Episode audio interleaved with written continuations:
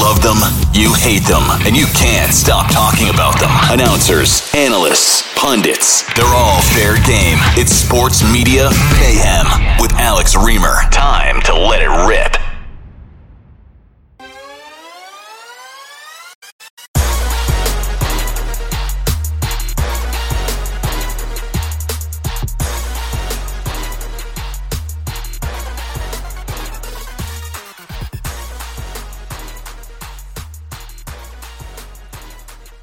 Hello, everybody. Happy Wednesday. Happy Wednesday indeed, and welcome into another edition of the Sports Media Mayhem podcast. My name is Alex Reimer as we fly through November here, and this is a very special show that I have for you all today. I am reuniting with one of my favorites. The Liberal Firewall is back. John Tomase makes his debut on the Sports Media Mayhem podcast. That's coming up in just a few moments, and it's a great time to have Tomase on. It's very apropos that Tomase is on today because, of course, our ultimate foil, Donald Trump, has announced his candidacy for the White House in 2024. So it really is just the cosmic universe all lining up for Tomase to join me on the show today. Unfortunately, we don't talk about Trump's 2024 run. You have to tune into the post show for that. We talk about a bunch of other things. Oh, I love it. So that's coming up in a few moments. You don't want to miss that. But before we get to Tomase and the liberal firewall gets back together. Have a few notes I want to fly through here at the top of the show. The Patriots, of course, are coming off the bye week. They will play the Jets this Sunday. The Patriots are five and four at roughly the halfway point. Lots of halfway reviews, of course, over the last week with the bye. I just want to do a brief one with the NFL announcing that we've heard through the first nine games of the season. And man, oh man, we've spent a lot of time the last few years talking about how Tom Brady's absence has taught Patriots fans how the other side of the NFL world lives. Well, you can carry that right down to the announcing teams we've been forced to endure for the bulk of this season. I think we got one Romo and Nance game. Uh, we've gotten a few other decently called broadcasts. Ian Eagle, Charles Davis have been on the call for a few games. They're becoming more divisive with time, but I think they generally do a good job. Ian Eagle is a really sharp play by play guy with a good sense of humor. And Charles Davis is not. He's not going to tell you anything all that interesting, but he's not going to tell you anything all that embarrassing either. And he certainly can follow the action, which is more than what I can say for, I don't know, Greg Gumbel and Adam Archuleta, who were on the call two weeks ago for Patriots Colts. This has been a problem for them the past couple of years when they've done Patriots games. Archuleta just getting basic facts wrong. Greg Gumbel not being able to call uh, to follow the action. He's in his mid 70s now. I think it's safe to say that his best days as best days as an announcer are behind him. We had a Trent Green game, which uh, well, he really gave us nothing but white noise. It's amazing to me that Trent Green, I think he called Patriots Browns. Yes, Bailey Zappe's second start. And going into it, I said, all right, well, Bailey Zappe is a rookie in his second start. Trent Green played NFL quarterback for a long time, obviously knows the position well. So let's see. Is he going to give me some sort of insight into Bailey Zappe? And he did none of that. He just offered cliche after cliche. When replays were shown, he did one of the least favorite things that color analysts can do in my mind, one of the worst things I should say that color analysts could do in my mind. And that's just basically narrate the action that we're already seeing in front of us. And when you watch these third tier, fourth tier CBS and Fox NFL broadcast teams, it always begs the question is there really nobody else better out there? I mean, I understand these are obviously hard jobs. I understand that once you have somebody in the booth who's done it for a few years and is comfortable with the protocols, the production meetings, all of that, it can be hard to move on. But CBS has a multi billion dollar partnership with the NFL. They really can't do better than Greg Gumbel and Adam Archuleta. They really can't. You're to tell me that of all of the recently retired ex players, you can't do better than that. And I know that being a color analyst is hard. There's a reason why most retired players go to the studio, do TV hits. They don't step into the booth. It's a much different gig. You know, even Kirk Herbstreit, who I think is an excellent college football analyst, has shown this season on Amazon with Al Michaels that he is just a fair NFL analyst. It's hard. But we can't do better than Trent Green just telling me when I'm already seeing in front of my, you know, on my TV on replay. We can't do any better than that. I said this at the start of the season. We did our NFL preview podcast, and it rings true today after watching nine Patriots games, most of which have been called by second, third tier, fourth tier announced teams. We really can't do better than this. It's amazing all the money, all the trappings that these networks spend on the NFL, all the resources that they pull into it. And once you go down the depth chart, it's pretty darn weak. So we'll see what happens in the second half of the season. If the Patriots continue to middle, we'll continue to hear middling announced teams. If they go on a bit more of a run, hmm, not sure how much Nance and Romo games we'll get with Mac Jones in this offense, but maybe more Ian Eagle and Charles Davis, which at this point is the best that we can hope for. Andrew Marchand has an interesting piece in New York Post that came out the other day about how the sports world should break up with Twitter. Andrew Marchand, of course, is New York Post's sports media critic. And Elon Musk's haphazard, chaotic, hectic, some would say disastrous Twitter takeover has been a main story for the last few weeks. $44 billion, and he seems to be running it into the ground. Say what you want about Elon Musk, and obviously he's a brilliant guy with SpaceX and Tesla and all the rest, but he seems like an awful, awful manager.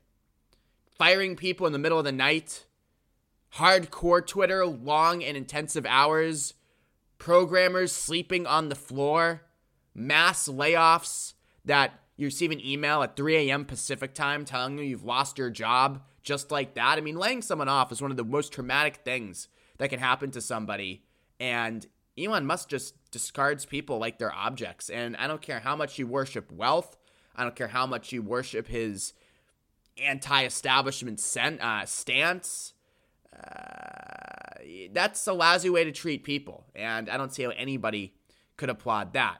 And besides the point, his ideas so far have been terrible. The Twitter verification system, where you just pay $8 to be verified, they had to pull that very, very quickly, and now they're reprogramming it, reconfiguring it, if you will, because, well, we had a million parody accounts pop up. We had LeBron James request a trade from the Lakers.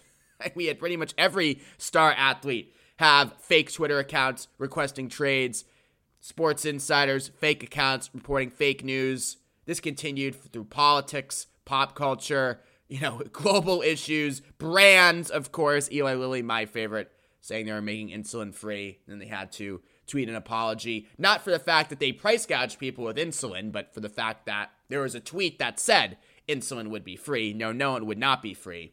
So it's been a disaster. Um, but the question is, how will the sports world react? And how does Mr. how does Elon Musk's takeover factor into it? And first of all, let me just say that generally, generally speaking, how valuable is Twitter to the pro sports ecosystem, if you will? Uh, it might not be as valuable as you think. Mark Cuban said this in a Washington Post article that came out earlier this month about Musk's Twitter takeover and how it would affect pro sports and teams and how they interact on the platform. Cuban said, quote, Our biggest base is younger fans. They aren't on Twitter. Our most lucrative base watches linear TV and buys tickets. The vast majority are not on Twitter. And that's true. The NBA, for example, its largest fan base, as Cuban says, younger people. And how do they consume the league? They consume the league on TikTok, they're on Instagram, they're not necessarily on Twitter. And as Cuban said, where does the NBA and all these other sports leagues make their money? They make their money with people buying tickets and going to games. They make money with people watching on linear TV. The more people watch, the higher the ratings are, and the higher the networks can charge for advertising, and thus the more the networks can pay the leagues to broadcast their games. It's quite simple. I'm no math guy, but even I understand that. And Twitter doesn't really factor into that at all. And it also lends the question once they roll out this revamped Twitter Blue and you do have to pay $8 for verification. And my prediction always has been that Elon Musk and his programmers are going to make you pay $8 for Twitter verification if you want your tweets to be seen. And Musk actually said this, I think, a couple weeks ago on some sort of call, where he basically said that if you don't have a verified Twitter account, once this gets rolled out, your tweets will basically just go straight to the spam folder. Nobody will see what you're tweeting. So if you're anybody who's anybody, and you're a public figure and you want to promote your work or you want to promote yourself or you want to even interact with people, you're going to have to pony up the $8 a month to get verified in this revamped Twitter Blue. So the question is will athletes on Twitter want to pay $8 per month to become verified? Obviously, that's a very small cost in the grand scheme of things, but I'm not sure if all of them will because most big athletes don't have their largest followings on Twitter. Their largest followings are on Instagram.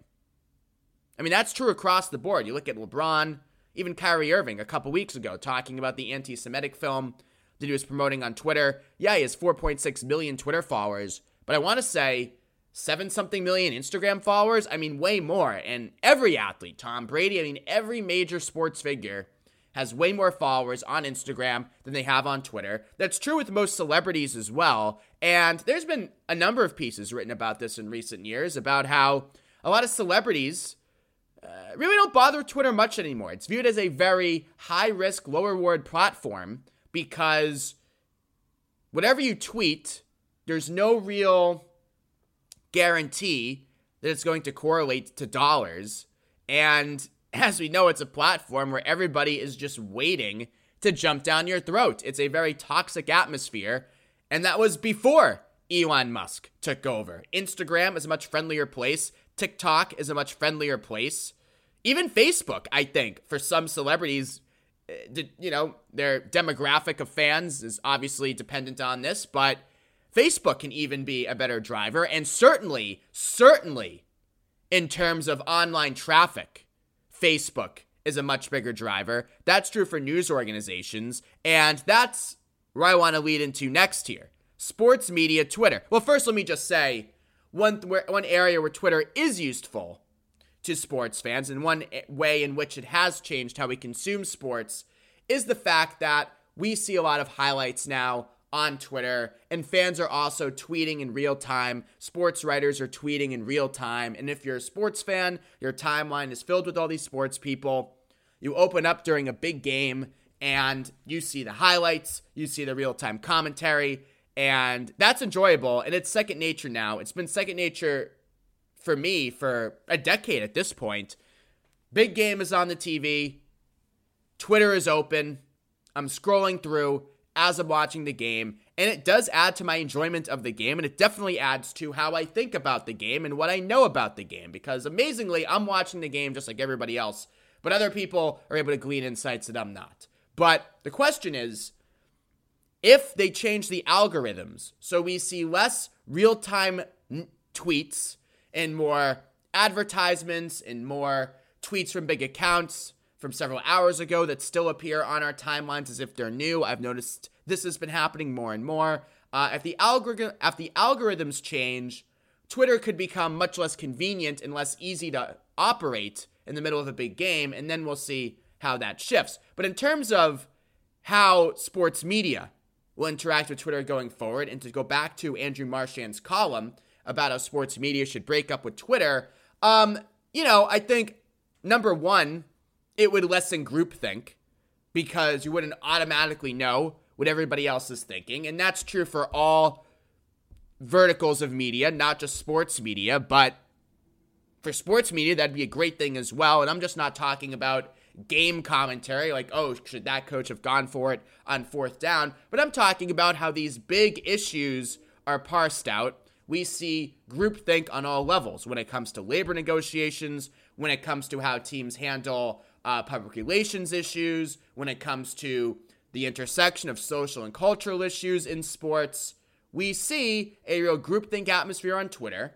A lot of it is very, very left wing. I think that uh, we had on Derek Thompson a few weeks ago from the uh, Daily Beast, and he made a great point talking about Dave Portnoy and about how uh, you know, Dave Portnoy and the Twitter discourse and Barstool, and really the point about how you know, the left wing discourse has really won the day. You know, the way that we talk about head injuries in football, labor negotiations, everything else. I mean, that war is already won. And I think a lot of that is attributed to the groupthink that we see on Twitter and the most powerful voices in sports media and the opinions that they continually push out there. If we see less of that, again, we'll see less groupthink, we'll see more diversity of thought, and overall, that's a good thing. But, you know, in terms of Twitter's value to publishers, the worst kept secret in the industry, and Elon Musk got owned, actually, I think last week when he tweeted that Twitter by far drives the most traffic to websites.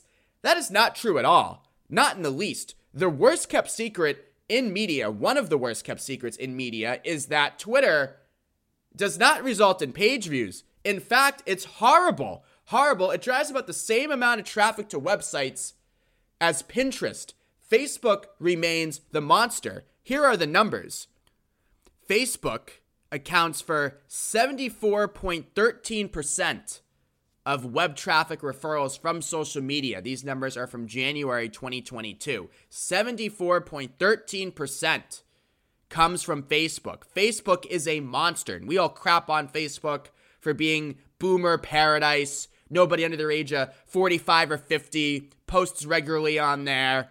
Well, they may not post regularly, but they click regularly. 74.13% of web traffic referrals from social media originate from Facebook. So Facebook remains the monster. And then Twitter, which Elon Musk again said is the biggest click driver in the internet by far, not even close. Twitter is at 7.73%. Pinterest, 7.65%. As I mentioned, you have Instagram at 4.5%, YouTube at 3.8%, and then Reddit, Tumblr, LinkedIn are way at the bottom, around 1% or, or lower. But, I mean, right there, you talk about how Twitter is viewed by a lot of publicists as very high risk, low reward.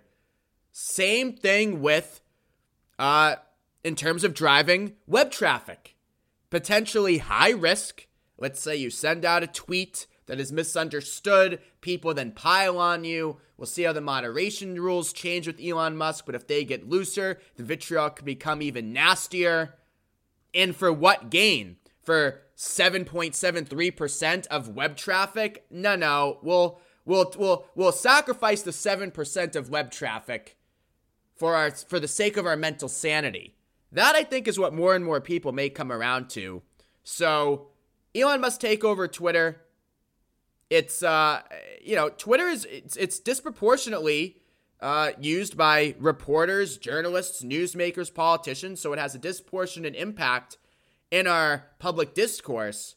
But as this horrible takeover continues, and frankly, this botch takeover continues, I think more and more people, more and more industries will find that, oh, the risk not really worth the reward here and I think the sports media industry is chief among them.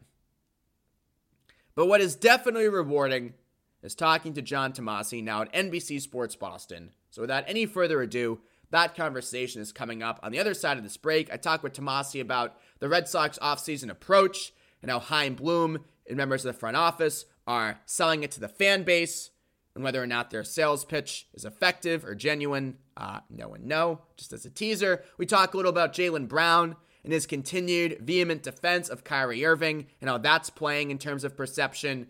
And the Patriots, LeSean McCoy this week, a longtime Belichick hater, criticized him again, saying that Bill Belichick without Tom Brady is not a great coach. In fact, he's much more in line with Marvin Lewis or Rex Ryan. Ooh, harsh but true. And if the Patriots continue to middle along in the second half of the season, do all of us owe the LeSean McCoys and Bart Scotts and the Belichick haters? Do we owe them an apology for maybe being right about the hoodie? That's coming up on the other side with Tomase. It's a sports media mayhem. Thank you as always for listening.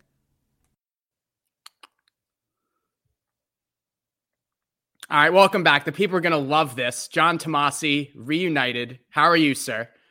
Reimer, it's been too long. And you know, this is a time of great triumph for us and for our it people. Is. And so it the is. fact that we did not have an outlet for that is a little bit disappointing, but maybe we can make up for it here and remind people of why they have missed us so much. I know. Losing never felt so good. Being down in the house by a couple of seats has never felt better. Let me tell you. It's it's a great triumph. nothing nothing says I am a Democrat like we only lost by a little. Yay. It wasn't a total wipeout. We're on the up and up. It's great. Um, so how do you like this transition? We'll get right into it. The Red Sox, I don't think are on the up and up right now. You wrote this the other day that they keep saying Xander Bogaerts is their top priority. And by they, I guess I mean Chaim Bloom, but their actions, of course, indicate otherwise. My question is you've been covering this stuff for a long time. When someone like Chaim Bloom keeps selling us this stuff, Xander Bogaerts is our top priority. We want to re-sign Xander. We love Xander, etc. But we know again that their actions have shown anything but that. Like, who is that for exactly?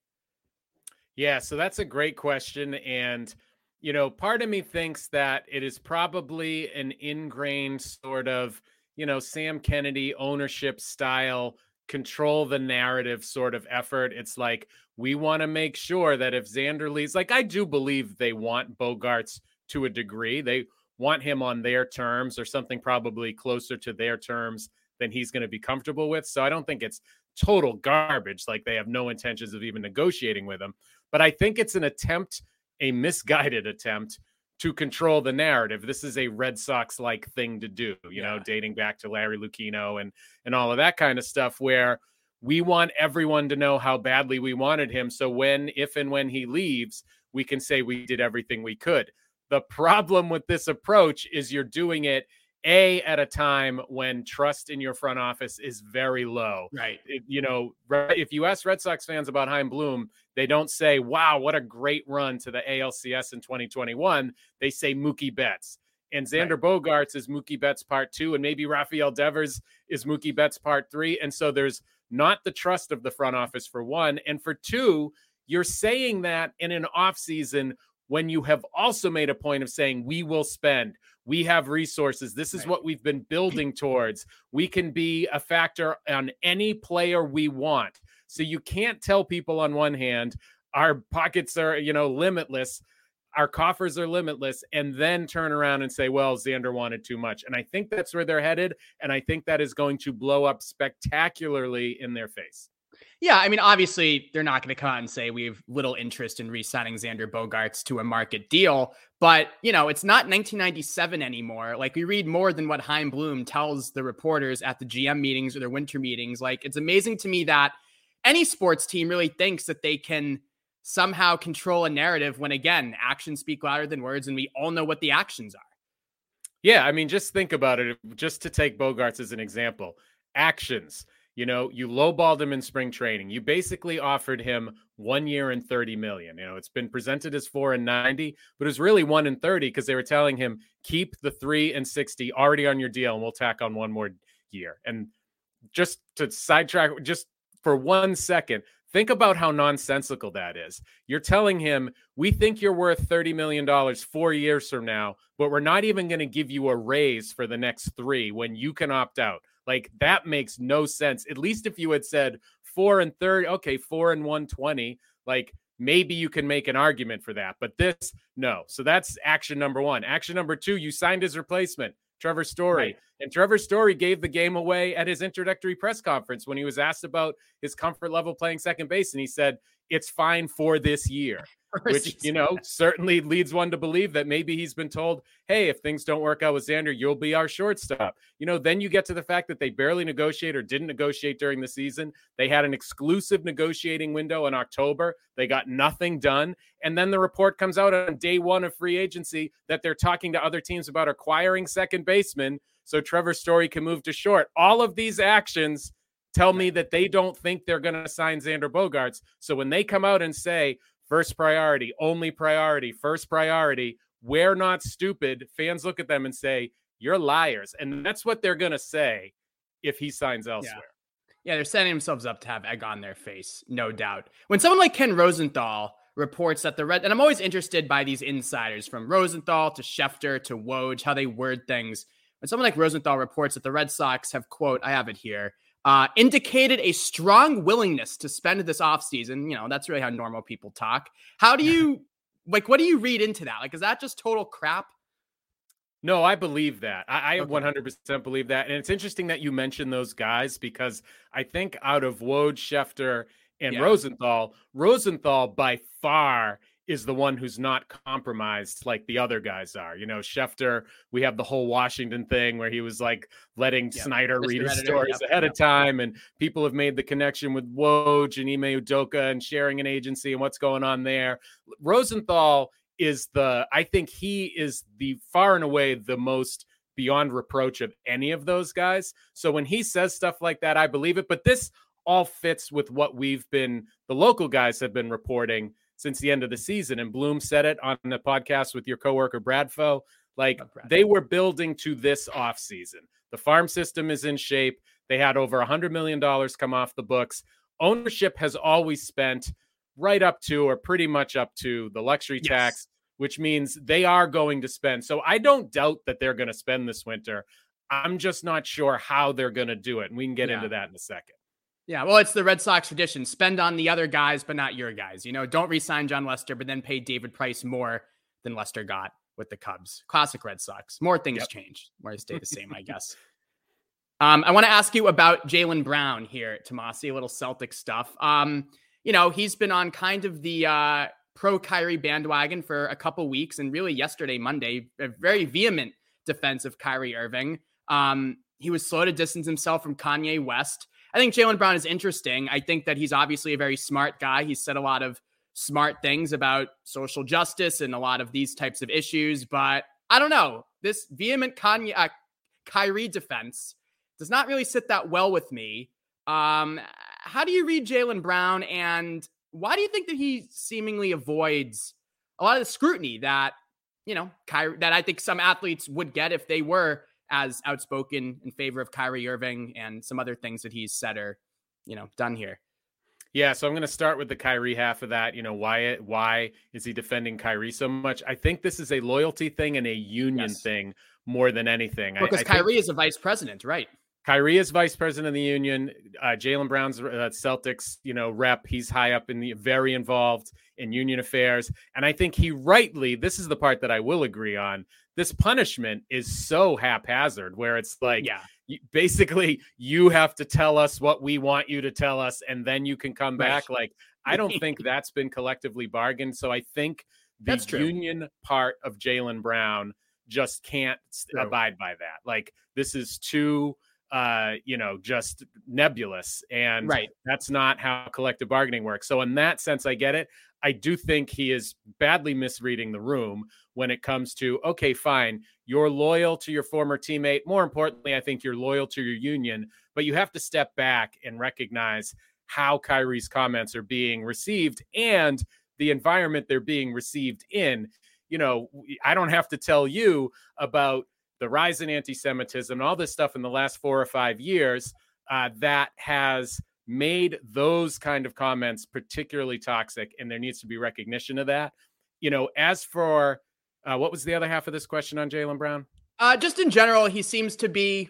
I don't know, a little more out there. Oh, why does he skate? Why, yes, you're yeah. asking why does he skate on this stuff, yeah. unlike other guys? Because I think he has put his money where his mouth is in terms of being involved in the community, and even his Kanye thing, it wasn't uh, initially it was loyalty to Kanye, which is like, okay, that's that's not going to fly. Loyalty to Ye, John. Ye. Yeah, sorry, I, I, can never. I was like, is he Diddy or is that the other guy? I can never remember. I sound very old. Daddy, actually. He's Puff Daddy. Yeah. Um, no, I, I think because Brown has been so visible in his community, whether it was going back to Georgia uh, you know, during protests and all that kind of stuff. Uh, the fact that he's so involved in the community, I think that buys him some good, great, you know, that buys him some goodwill that other athletes wouldn't get. And, you know, Kyrie does some of that stuff too, but he's a class unto himself and he is a destroyer of teams and all that stuff. Brown has been a good teammate. He's been good in the community. And yeah. so I think people have been a little slower to jump all over him.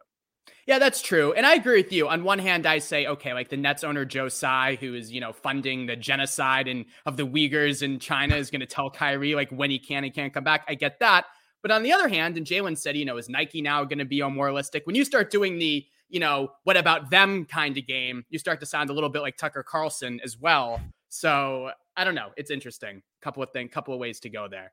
Um, I also want to ask you this to close out. I know we like both talking about this. So for all of our years, at EEI, we always hammered the Patriots trolls, right? Tomase, the Bart Scotts of the world, the LeSean McCoys of the world. You know, get out our pitchforks for them. And LeSean McCoy in the news again this week saying Belichick is not a great coach, comparing him to Marvin Lewis, Rex Ryan. Um, if the Patriots, you know, kind of muddle along here in the second half like they've done in the first half, and for the three years without Brady, do all of us, maybe not me and you, but do does everyone else? Oh, Bart Scott, all these guys an apology for piling on them all these years because maybe maybe they're right about Belichick.